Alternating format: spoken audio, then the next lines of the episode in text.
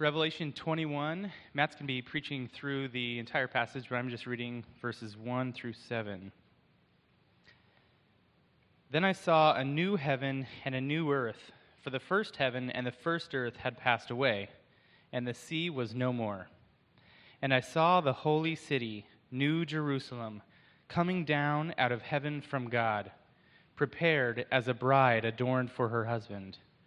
And I heard a loud voice from the throne saying, Behold, the dwelling place of God is with man. He will dwell with them, and they will be his people, and God himself will be with them as their God.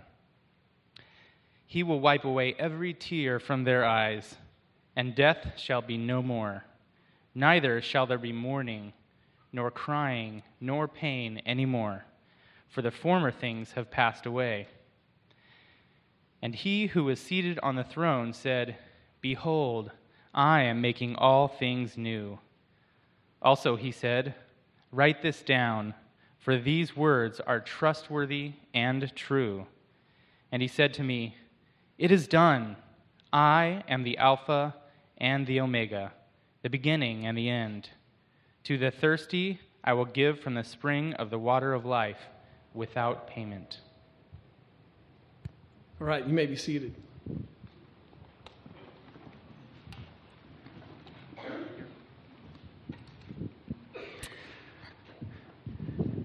want to invite you to pray with me as we do every Sunday, coming before our God, just before we dive into the passage of Scripture we read, to come before Him and recognize to whom we are speaking and invite His blessing and His presence on us this morning. So, would you pray with me? Father, what a joy to come before you as your people and to be able to call you Father.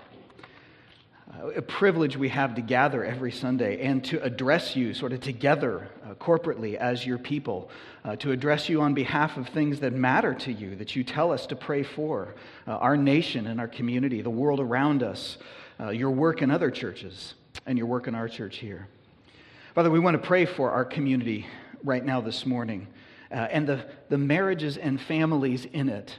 The privilege we've already had this morning to look at uh, some of the families and the young people in our own congregation and just seeing them reminds us that we are in a community surrounded literally by thousands of such families. And if all of the urban planners are right, within the next several years, many more thousands within just a few miles of this church property will be coming into this area. And Father, I pray that this community would be a healthy and safe place for families to thrive and to grow. We pray for marriages that struggle in our community. We pray that through our church and churches like ours, many people would find the hope of the gospel to strengthen marriages, to find the resources to maintain a marriage relationship and parenting relationships, resources that are beyond our own wisdom and ability to just figure out on our own. The family matters to you. It reflects some of who you are and how you relate to your people. And you designed our marriages and our families. And so we pray, Father God, for your help in this community to see marriages and families strong and that they would point to the reality of your love for us. God, as we think of the larger world around us uh, and continuing our prayers for nations where uh, violence is high and persecutions against Christians are strong, we want to pray this morning for the nation of Syria a country we hear a lot about, uh, usually for very bad reasons, in our own news cycles. Father, where, where Christians still exist in Syria, and they are there, heavily outnumbered though they are, uh, many of them have fled the parts of that nation that are, are currently under the control of ISIS because the persecution there has been so severe. And we pray for those who are trying to get out of there or who are trapped in that area that you would protect them, that you would preserve their life.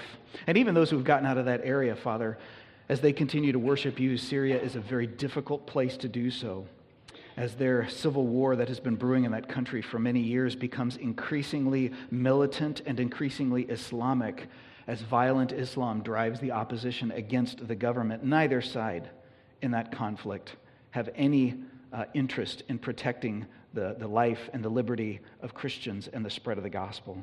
And so, Father, we want to pray for those Christians who are still in Syria, seeking places in some of the major cities to continue to live out their lives, knowing most of the church buildings have been destroyed and gathering together is difficult, but we pray that you would bless them and that you would protect them and that you would give them, even this morning on this Lord's Day, an incredible deep perspective and joy in your presence to keep going and to keep making the gospel clear. Because so many people in a place like Syria, so many people who were raised under Islam and were never even given an opportunity to hear the gospel of Christ, would indeed embrace you as their Lord and Savior if they simply heard the truth. So we pray for your people and your gospel message in that country. And, and God, there are many Syrian refugees even here in our own community, and we pray for them. We thank you that they are here. We pray that they would find not only refuge from the war in their country, but that they would be exposed to the truths of Scripture and understand the God who made them and who died for their sins and who loved them. And we pray that we would see millions of Syrian men and women the world over embrace the gospel and find eternal life. God, I thank you for the partnership that we have with so many other churches in our community. Uh, I want to pray this morning for uh, a new church plant in the Sellwood area called Citizen Church with Pastor Clint. I pray that as they gather this morning, right now, actually, this very hour, that you would bless that small church community, making them effective in evangelism as they seek to reach out to their neighbors and many people who are uninterested in religion. We pray that you would give them a very unique sensitivity and a heartfelt grace and compassion that would build bridges and that you would open up the hearts and minds of people to hear the gospel through the members of that church. Pray particularly as they partner with other churches in, in the Sellwood community to try to start a uh, gathering for teenagers to meet together. Uh, we pray, Father God, that all five of the churches involved in that project, that you would bless it, that you would bring them together, and you'd create a refuge for these young men and women to gather together and celebrate with their peers who you are and learn more about you. God, there's so much to pray about in this world. I just I come back to us as a church, and we invite your, your presence here with us. Not that you're not physically here or, or literally here. We invite your presence in that we want to experience you in a powerful way. I pray that you would make us, even as we turn our attention to the book of Revelation and its final culminating visions of life in a new heavens and a new earth, that you would make us a people of perspective God, that the members of our church would be people who live this light in light of the next. That all of the, the joys and the pains and the struggles that we experience, we would see in the context of what you are doing and what you are uh, bringing us to. And I pray that even this morning you would anchor weary hearts in a refreshing hope that eternal life is yet to come. And that you would meet those of us who are largely content and dissatisfy us with how little this world has to offer. God, would you comfort the afflicted this morning and afflict the comfortable?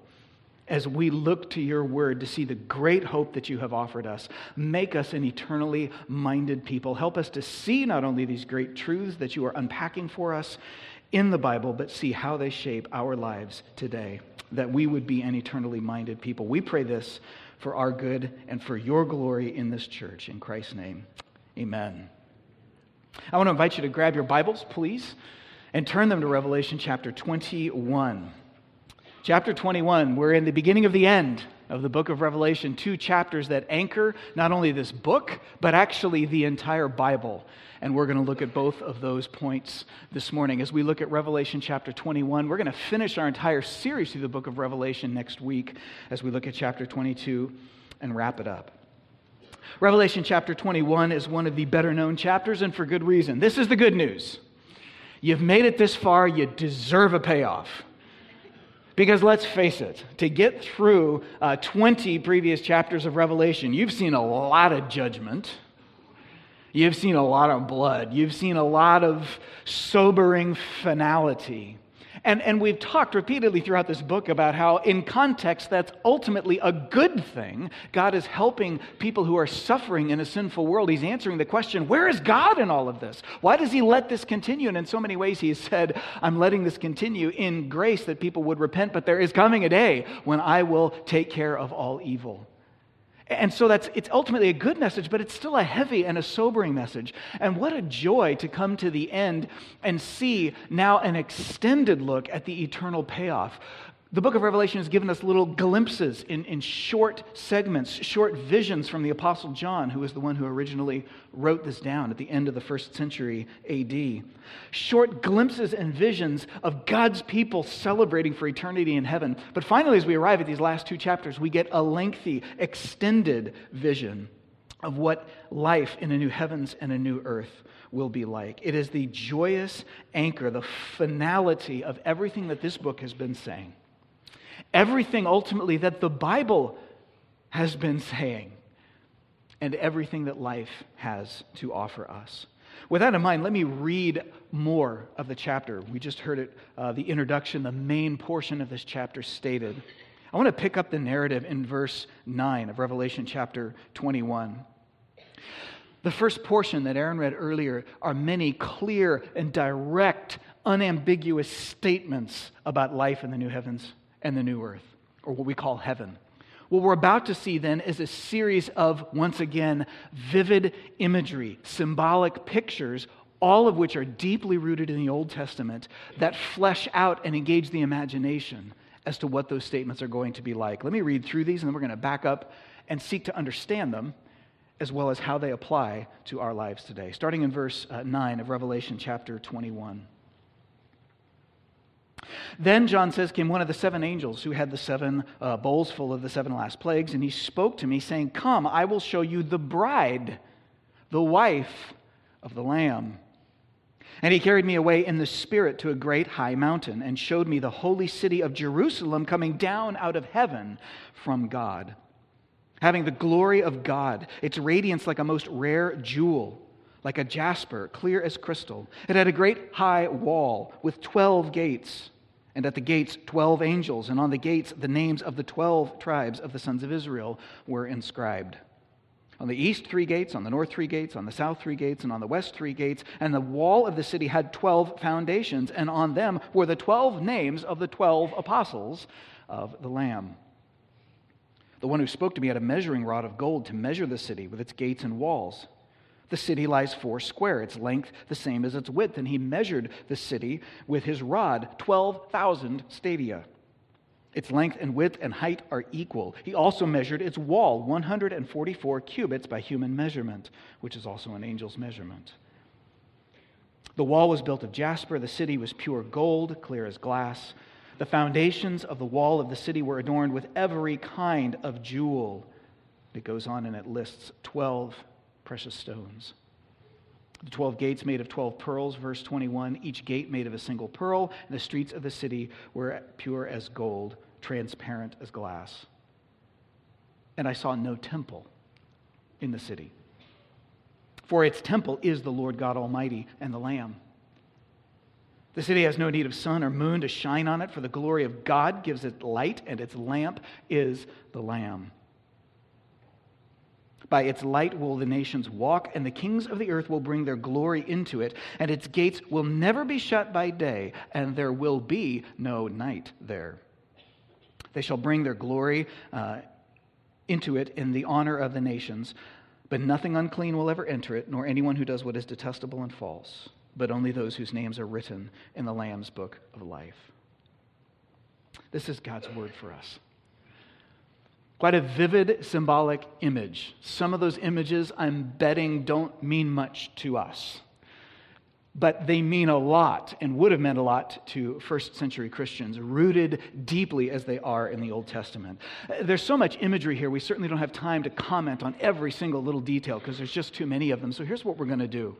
We want to approach this and try to get our heads around what the Bible is driving at here by looking at sort of two categories.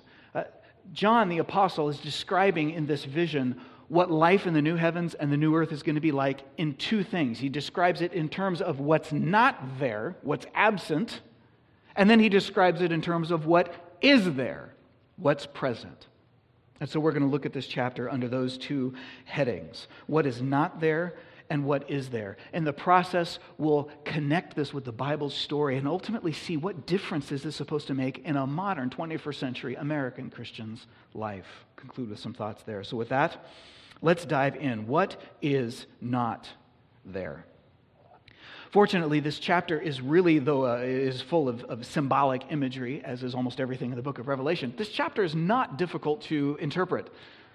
Those first several verses we mentioned lay out what's being said in very clear, explicit, non symbolic terms. He just states what's happening, and then we get all the symbolic imagery that sort of adds pictures to it. What is not there is clearly stated in verse 4. He, that is God, will wipe away every tear from their eyes. And death shall be no more, neither shall there be mourning, nor crying, nor pain anymore, for the former things have passed away. What's not there? Pretty much everything bad that we know of this life pain, sickness, mourning, crying, ultimately death itself and separation. All of that is conspicuously absent in this vision of eternal heaven. Now, as the chapter moves on from verse 9 to the end, there's a couple of key elements of all of this imagery that make this point in very vivid terms, cast in terms uh, of the Old Testament and biblical narrative.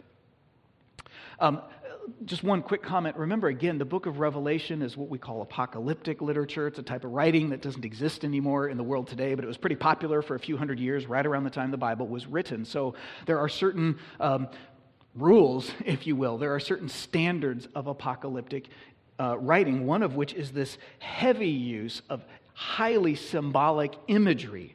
Uh, a, a prophet will receive visions from God, and he explains the visions, and the visions are not so much um, raw, unedited video.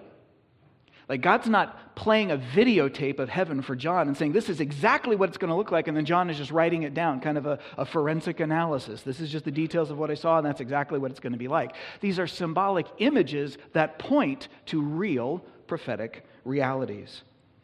The imagery is designed to not just inform the mind, but engage the imagination, to fill the heart and have an impact on what's being communicated. So it informs not only the mind, but it shapes the emotions and drives the imagination. so, once again, we've seen that over and over and over again in the book of Revelation. Uh, uh, churches are not actually candlesticks, even though that's how they're depicted uh, early on in the book of Revelation. Uh, Jesus is not a sheep even though he is repeatedly called the Lamb. That, that, that symbolizes him as the sacrificial, uh, the, the ultimate sacrifice for our sins. Uh, nor does he literally have a sword coming out of his mouth. He doesn't have a broadsword instead of a tongue, even though he is seen that way a couple of different times in this book. And, and the Roman Empire of the first century is not literally a seven headed reptilian sea monster, but it is depicted that way, you see, in the book of Revelation. That's how the symbolic imagery works, and we find the same thing continuing in this chapter here. Notice first that there is no sea. It's one of the first things we're told. Revelation chapter 1, verse uh, 1. I saw new heavens and a new earth. The first heaven and earth had passed away, and the sea was no more.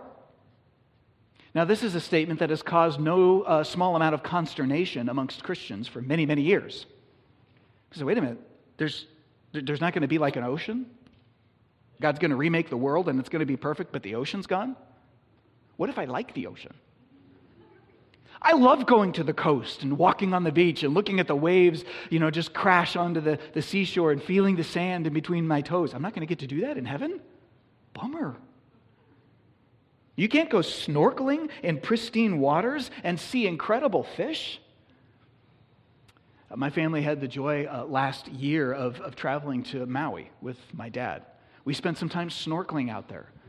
You're looking at these coral formations and these fish, the likes of which you just never see, and you're just out there swimming with them. It's incredible. If you guys have had that experience, you know what I mean. My daughter and I at one point found a sea turtle. We're like, yes, mission accomplished. We stalked it for like 10 minutes. I kept telling her, don't get too close because these things are slow on the land, but they are fast in the water. If we freak it out, he's going to take off. We're never going to see him again. So we're like, we're like police officers. We're casing him out, you know? We're like 30 or 40 feet behind him and just following. This is a blast. This is beautiful. I can't do that in heaven. You see, when we think of the sea, that immediately conjures up certain images for us based on our culture, based on our personal experiences. Well, it would have conjured up certain images for the original readers of the book of Revelation, too. But it wasn't snorkeling with sea turtles in Hawaii. That's not the first thing they would have thought of when they thought of the sea. Uh, Bible scholar Don Carson points out that uh, historically the Jewish people were not a seafaring people, even though they had a long coastline in, in the um, historical lands of, of Israel. Right up uh, on the eastern uh, edge of the Mediterranean Sea. But the, the, Jews were not people that built flotillas of boats and went out and did lots of trading. Uh, they traded with other nations that were seafaring peoples. They were not a seafaring people. In the Jewish mindset of the first century, the sea represented things like chaos. It's always in motion.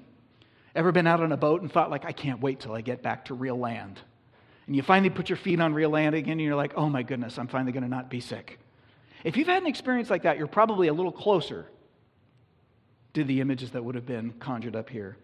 The sea was always in motion. It was a place of chaos. It was a place of insecurity. You're always safer on solid ground. Nobody drowns walking through the field, right? And ultimately, the sea was a place where people died. Uh, people go down in storms and they're never seen again. You can't even bury them. They're just gone. They're swallowed up by the cold, black depths. Those were the images of the sea in the mind, in, in the first century Jewish mind. Also, recall that back in chapter 4, at the very beginning of Revelation. I know it was a while ago now, but this book opened with a vision that the Apostle John had of heaven, and God was depicted sitting on a throne. And if you recall, there was something in between John, who was seeing the vision, and the throne. You remember what it was? It was the sea. And it wasn't just a placid, uh, tranquil sea. We talked about this back then. It was a turbulent sea. It was a massive storm. It was roiling. It was the waters boiling. There's thunder and lightning coming from the throne of God, and the light of, of the lightning and the flashes of light are, are just glinting off the waves. It's this picture of being in the midst of a tempestuous storm, and that's what's between John and God. John can't get to God because the threatening sea is keeping him away. Well, in the new heavens and the new earth, your feet are always on solid ground. That's the idea of the image. You never have to fear some crisis in life pulling the rug out from under you, and you're totally at a loss mentally and emotionally with how to cope. You never have to fear that. Your feet are always on solid ground. Life there will have no more chaos, no more insecurity, no more frightening sense of being out of control. Nothing to fear. That's, that's the idea here. Notice also toward the end of the chapter, down to verse 25, we're told that there will be no night there. No night. Now, again, I've more than once had the thought myself, and certainly talked to other people who had the thought that, well, wait a second, um, night's not all bad. If there's no day and no night in heaven, that means there's no sunrises and sunsets. I kind of like sunrises and sunsets. I mean, walking on the beach at sunset is really cool. I can't do either of these things in heaven. That trip we took to Maui, I loved it because you know you're a West Coaster and you go to Hawaii and you're like three hours ahead. So I'd wake up at like seven or seven thirty, which is like four thirty in the morning, so the sun hasn't risen yet. It was great. I'd get up, I'd go throw my shoes on, I'd go out for a run in the morning, and I'd come back, and I had plenty of time to sit down, catch my breath, grab a cup of coffee, and I made it my mission for the few days we were there. Every day, I'm going to sit out on the patio with my cup of coffee and watch the sunrise. And I did. Mission accomplished. Beautiful. It was glorious. Watching night turn back to day. And on the flip side, watching the sun sets it's fascinating. You go to a place like that, and everybody's walking around, and right before the sun sets, everybody stops and goes. People are coming out of hotel rooms and looking out windows, and for 10 minutes, everybody's transfixed just watching the sunset because it's so beautiful. Is the Bible saying that we're not going to have anything like that in heaven?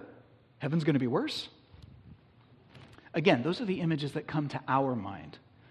Sunrises and sunsets and the beauty of it are not the primary images that the Bible is dealing with here.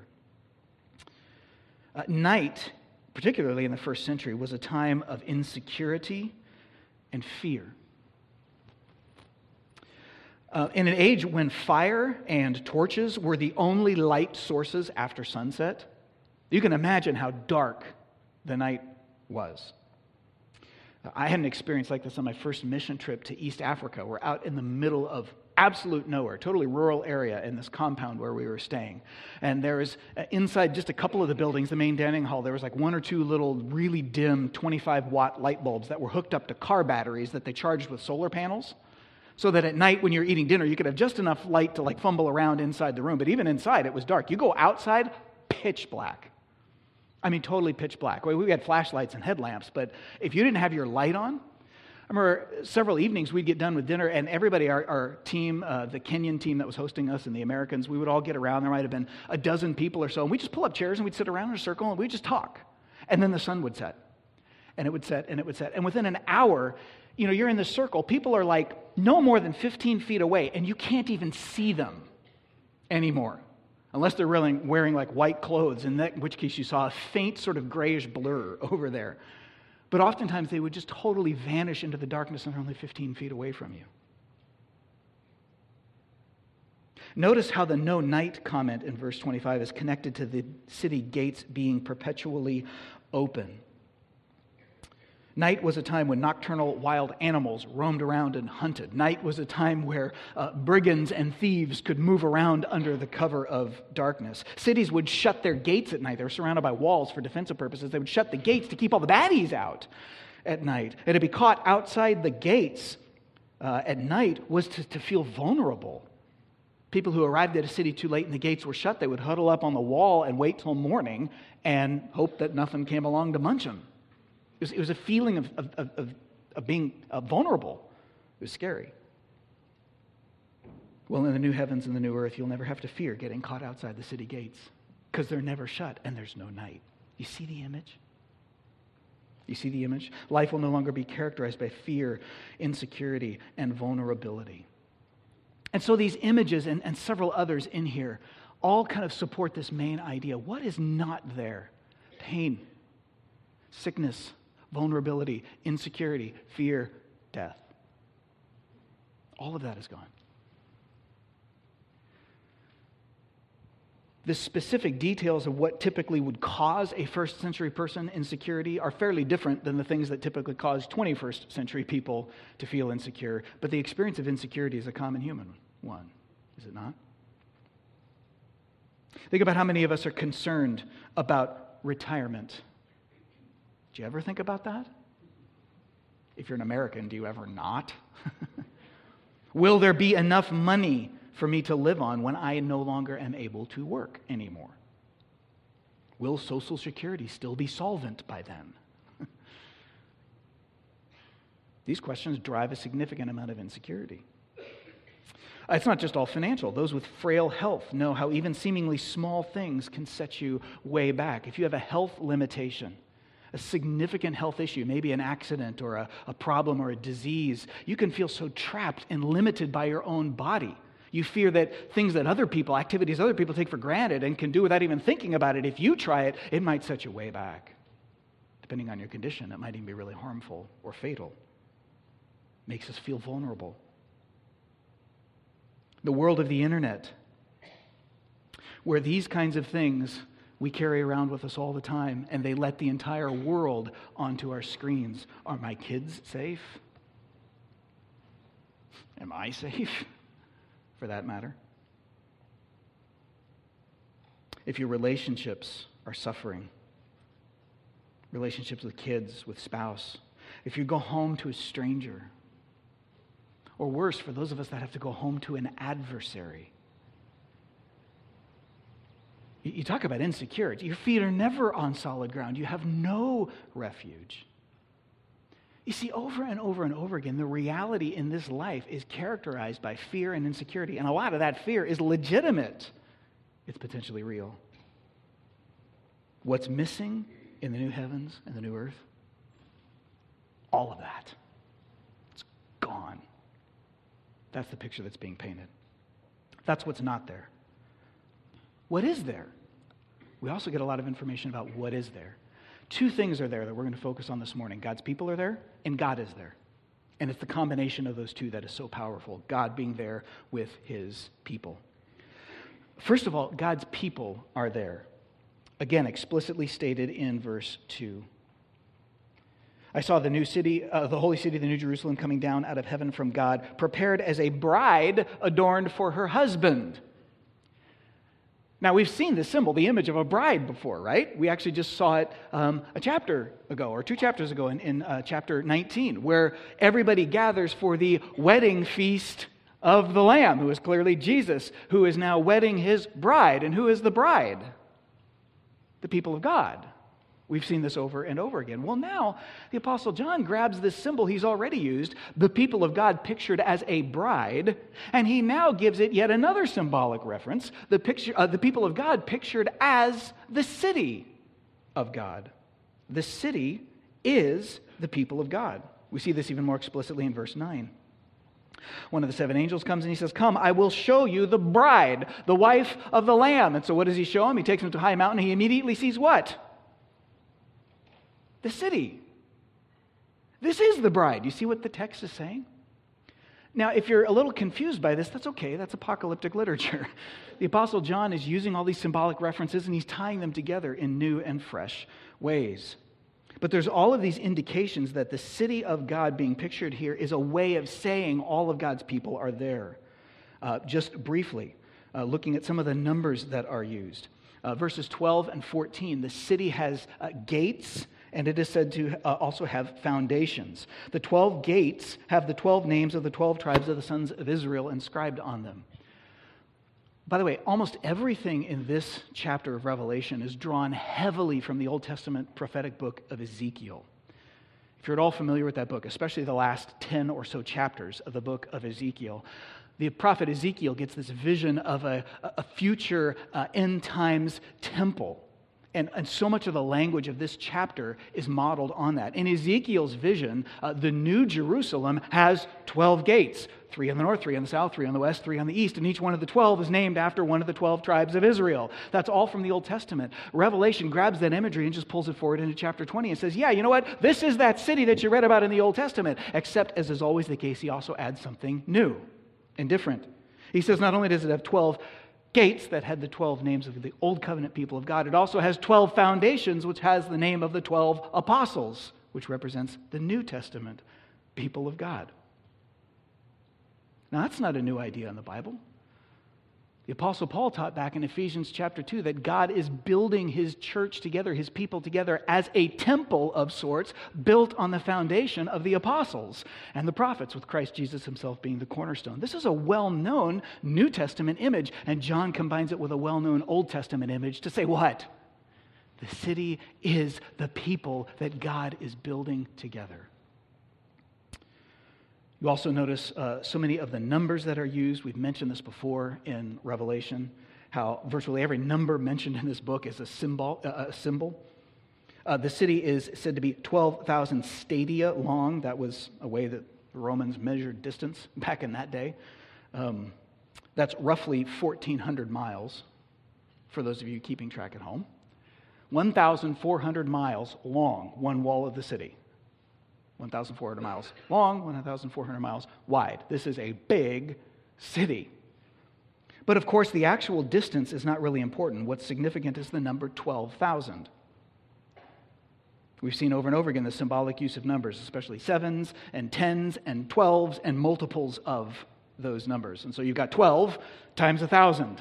It's very consistent with the way numbers have been used in Revelation. 12, again, representing the people of God, the 12 apostles, the 12 tribes of Israel, and a 1,000 being a way of just saying fullness and completion. This is the full, complete people of God that we're talking about here. And just in case we needed one more, in verse 17, the walls of the city are said to be measured, and they are 144 cubits. Whether that's high or thick, we don't know, and it doesn't really matter because the point is not that we're describing something as it's literally going to physically exist. He's using a symbolic image. A cubit, by the way, was about a foot and a half um, back in that day. So you're talking a little over 200 feet, either high or thick, were the city walls. But once again, 144 is 12 times 12, and you got 12 gates and 12 foundations. Do you see the point of all this? That's weird. We don't normally think or write this way anymore, but it's not that hard to understand what the Bible is doing in a different kind of literary genre than the type we're used to. It's using these symbolic numbers uh, to paint a picture of all the people of God together. Again, John's primary purpose here is not to give us a literal urban plan of the new Jerusalem in the new heavens and the new earth, complete with building blueprints, survey reports, and engineering drawings. That's not the idea. That's a very 21st century American linear way to think about what's being said here. Rather, he's using well known symbolic numbers to depict the city as the people of God, which is the same as the bride of Christ. It's all the same, and he's bringing it together at the end of the book. All these symbols clash and collide together in a bewildering vision that says, God's people are all there. God's people are all there. Secondly, God Himself is there. God Himself is there. Once again, we have the clear statement early in the chapter and then the symbolic imagery later. Verse 3 I heard a loud voice from the throne saying, Behold, The dwelling place of God is with man. He will dwell with them, and they will be his people, and God himself will be with them as their God. Such a clear statement. Like never before, not since Eden, has man been face to face with God. But in the new heavens and the new earth, that's exactly what's going to happen. That's what's being pictured here. I mentioned a moment ago that this whole chapter is modeled on uh, the ending visions of the book of Ezekiel. Uh, if you're familiar with that, or if you go back and read it, what happens in those chapters is the, the Old Testament prophet Ezekiel uh, pictures uh, Gog and Magog defeated. We talked about who those guys were last week. Gog was a real person, Magog was the region over which he reigned, and they become sort of symbolic for nations that oppose the people of God. Well, Ezekiel sees Gog and Magog defeated, and then he is transported in his vision to a high mountain where he sees this incredible end times temple complex laid out before him in a vision. Now we go to Revelation 20, and what do we see the Apostle John doing?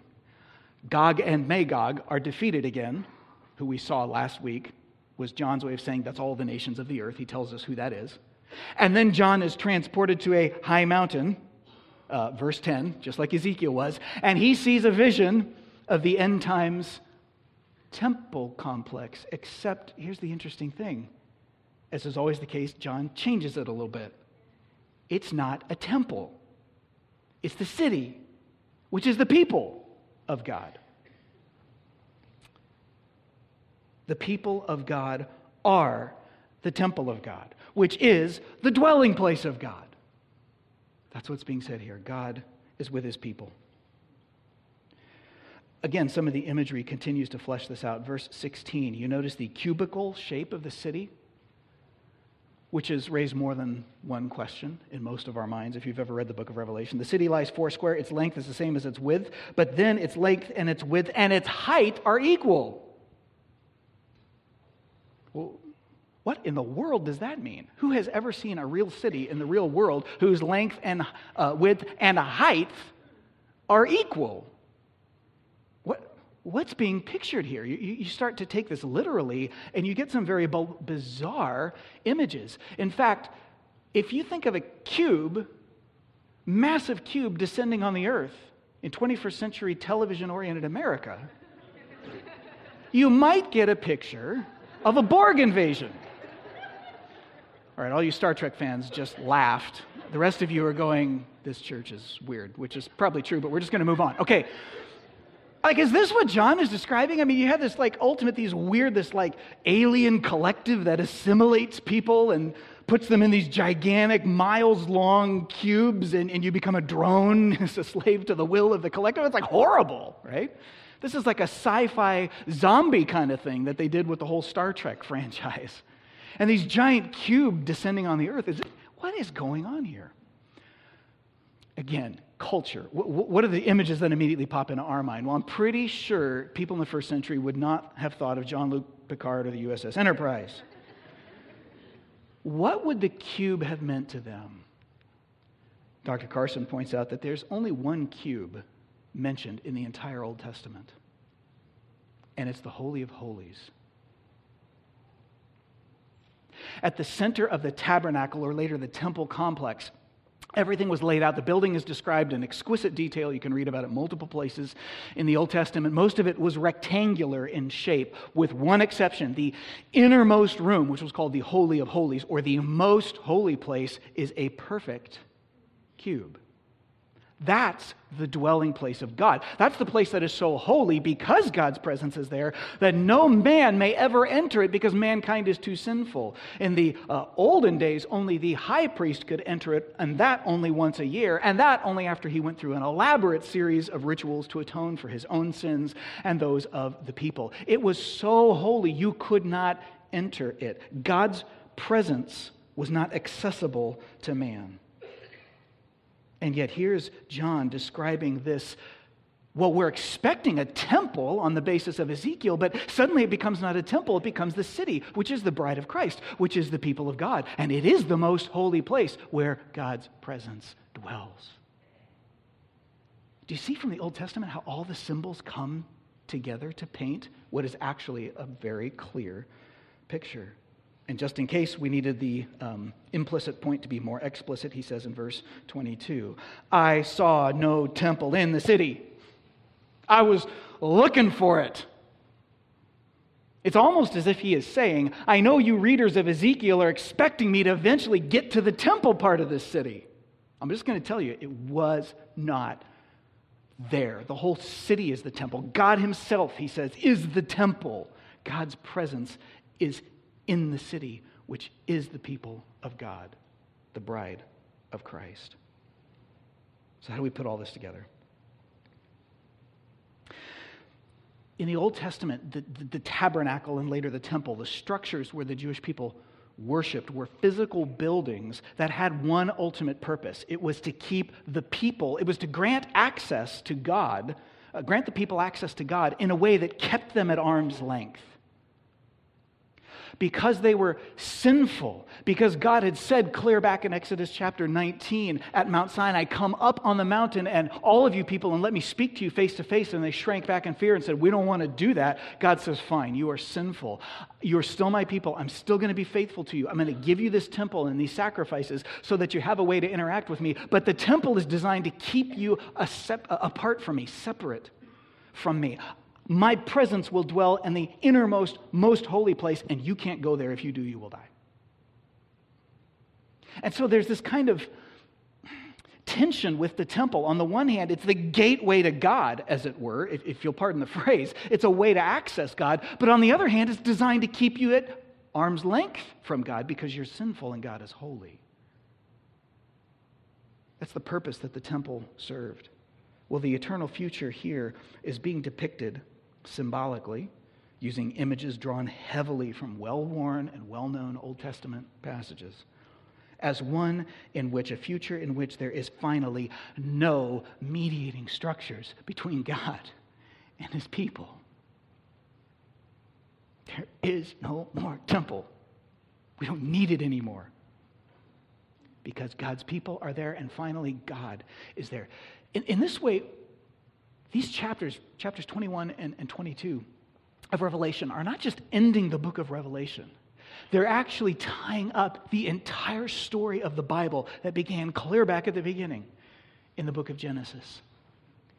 There's no temple in this city because the temple is not needed anymore. God is with his people, which means we are, we are back to Eden.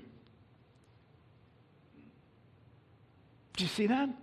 The Bible is here describing a reality that has not existed, according to the Bible, since God first created the world and our first parents, who walked with God in Eden, and they talked with God, and they saw Him face to face. They enjoyed the sheer pleasure and satisfaction of God's unfiltered and undiluted presence because they were, for a time, without sin. There was nothing that drove them away from God. And they enjoyed an intimate relationship with Him, the one that they were made for, the very same one you and I were made for, and the only relationship that can ultimately satisfy the soul, our relationship with God.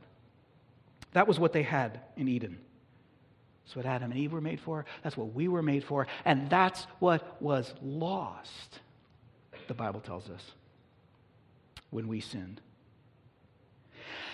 And it is that face to face experience with God that He is bringing humanity back to. That's the storyline of the entire Bible. That's the point of everything that God is doing in the Bible. And that's what we see depicted here in the ultimate new heavens and new earth, the future. It is a place where God is with his people. You see, our sin originally drove us away from God, who is perfectly holy. That's why we needed this mediating temple structure. His goal from the beginning has been to fix that problem, to reconcile us to himself by dealing with the root problem, which is sin in the human heart. So, the tabernacle and temporal uh, structures and the priests that were in there, those were all kind of mediating structures that came between God and man, but they were never the ultimate point. They were never the primary solution, they were temporary. Uh, they were images and symbols of how God was going to have to create reconciliation. Because those animal sacrifices and the temple buildings historically never actually took care of sin, the Bible tells us. It never actually got us closer to God. But they did serve as a model, as it were, or a type, as the scholars like to say. A foretaste of the real mediator and the real sacrifice that would deal with our sin and would actually unite us to God. And that is when Jesus Christ came to this earth. He lived the perfectly righteous life you and I should have lived, but didn't. Died the sinner's death that you and I deserved to die, but we didn't because he died it for us. And in living perfectly righteous for us, he then gives us his righteousness. In dying the sinner's death for us, he takes for us the penalty for our sin. It's a divine exchange. When he died on that cross and rose again from the dead, he actually dealt with sin and enabled us to reconnect with God, to be in his presence. You don't need a temple anymore. Because according to the New Testament, Jesus Christ is the temple. He's the ultimate fulfillment of the temple. You don't need a priest anymore because Jesus Christ is our ultimate priest. He is the one who has gone between and dealt with sin. And in the end, we will be with God because we will be living the payoff of the gospel. For those of us who put our faith in Christ, which is offered, God says, to every single person on this planet, if you put your faith and trust in Jesus Christ, this chapter is describing the eternal results life in the unfiltered and undiluted presence of God. That means fullness of joy, satisfaction, security. It means no more sickness. It means no more mourning. It means no more crying. It means no more pain.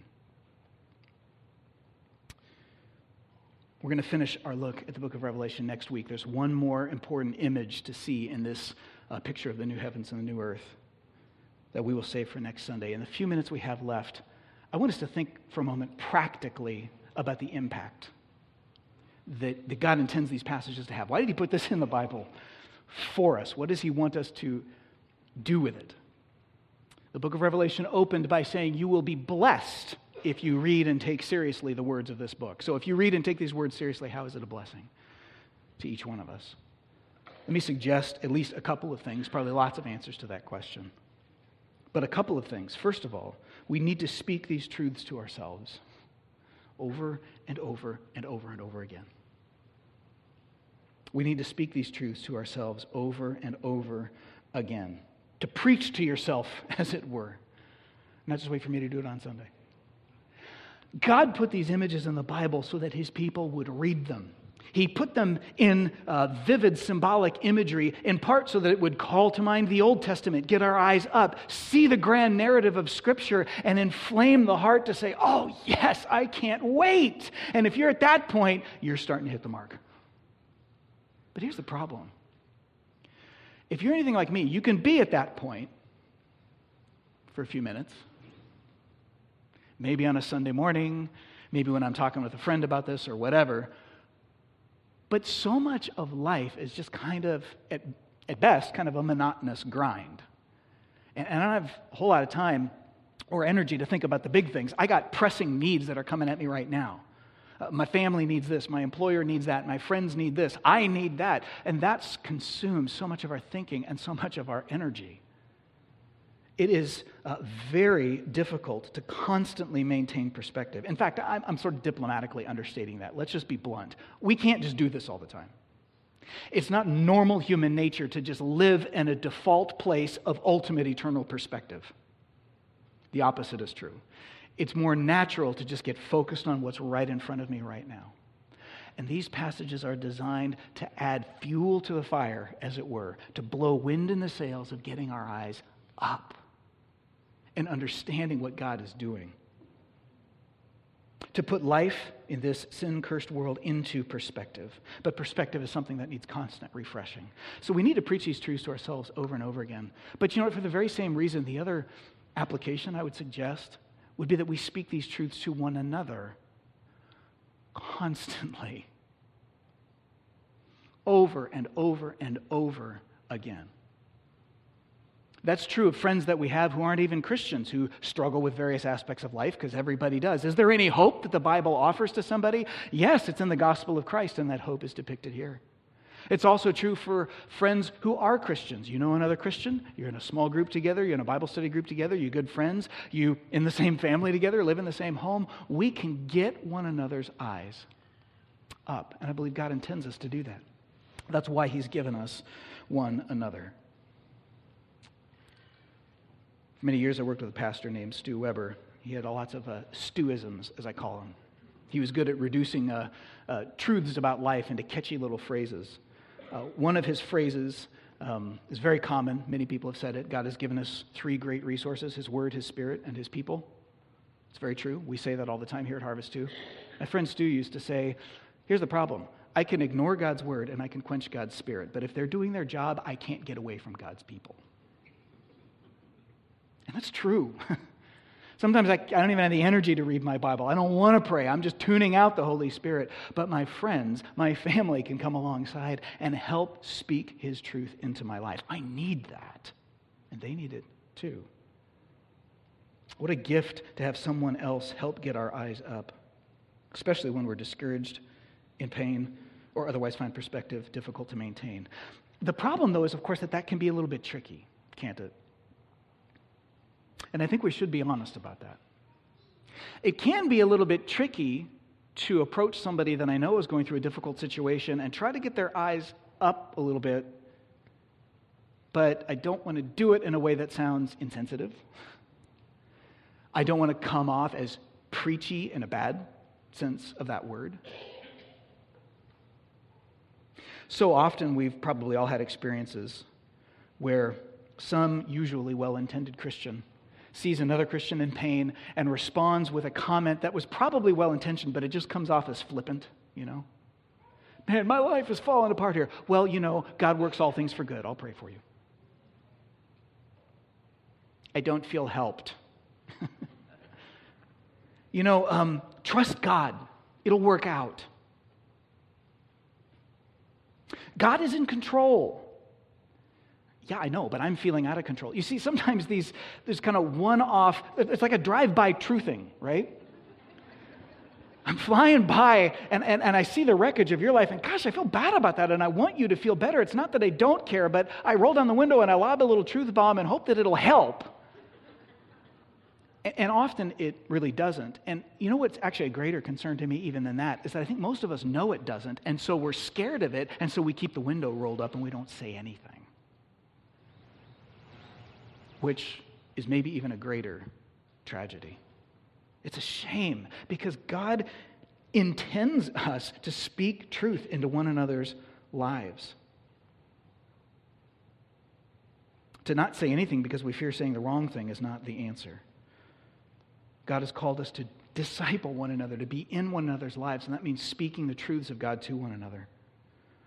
So let me just close with a couple of thoughts. There's so many ways that could be unpacked. Let me just end with these to get your mind going on how to do this well. We'll probably pick this up and talk about it some more too. Two things. First of all, ask questions and listen.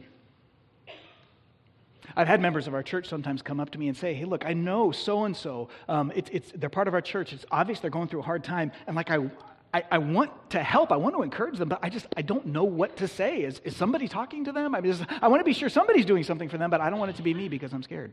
I don't want to say the wrong thing. Okay, then don't say much. Walk toward a person anyway. Most people desperately appreciate it when we do that, by the way. And instead of speaking first, ask questions first. How are you doing? What's going on? What's the latest? Maybe I know you're going through a tough thing, but I don't know all the details. T- tell me. And of course, when you ask questions, you have to be genuinely interested enough to take the time to actually listen. Uh, what's going on? That's the factual question. What's the latest? How are you doing personally in that? Maybe they're like, I don't know. Last week I was doing great, but this morning, man, it just hit me. Nothing's changed, but it's just a hard day. What's going on? How are you doing? A scale of 1 to 10, how do you feel like you're handling things? One being, uh, my life is a complete train wreck. 10, I'm doing awesome. Why'd you pick that number? You see, those are all ways just to, to create space for somebody, if they want to, to say, here's what's really going on with me. And to actually listen and connect and care that much with another Christian is a great gift. By the way, that's not a personality thing. It's not like outgoing relational people are good at that and introverts aren't. That's not true. Everybody can love another human being by making the time to ask questions and listen. To ask a lot of questions. Don't rush too quickly to the antidote before hearing them out. That alone will avoid a lot of the, the triteness and the truth bombing that we're sometimes afraid of. It's not a drive by truthing if I stop the car and get out and listen, okay? so let's do that for one another. Secondly, when we do hear somebody in a difficult time and we know they need perspective, maybe they need the perspective of Revelation 21 and they've lost it. Rather than distilling it down to a 30 second sermon and launching it at them, Take people to Scripture. Take people to Scripture. Probably the greatest lesson I learned from um, Gary Breshears, who was one of my theology professors when I was a student uh, during my master's degree over at Western Seminary, um, had to do with talking with people about the Bible. I think I learned some theology from him too, but the greatest lesson was actually this. It was an informal conversation he was having with a bunch of students. And somebody was asking him, you know, when, when, you're, when you're talking with somebody who's going through a hard time, another Christian or whatever, how, how do you do it? And he said simply this He says, take them to the Bible and have them read their Bible out loud and ask simple interpretive questions. Those four things. Have them read their Bible out loud and ask simple interpretive questions. Have them read. That way I'm not preaching them. They got to get into the Bible and read it for themselves. I'm taking them to God's word, not just my word. It's not my convictions that God is in control of this, and so I want to encourage you because I'm confident in God. No, no, I want you to be confident in what God said, not what I said. So have them read. Have them read their Bible. Why? So that they're going to take it home with them, and when they are on their own, maybe they can say, you know what, that was an encouraging comment. I know exactly where that was. I go to my Bible and know exactly where to find it. Have them read out loud. That one's kind of funny. I've done this with people. They'll want to talk to me, and I say, Great, let's go to the Bible. Let's read this. They're like, Yeah, I'm familiar with that passage. Good, read it. Okay. Um, excuse me, what? Read it. I am. No, out loud. Oh, you want me to read it to you? You, you don't know the Bible? Go ahead and just read it out loud. Oh, okay. Sometimes people just dive in and do it. Other times people are like, What are you making? I just, Hear yourself read the words of God.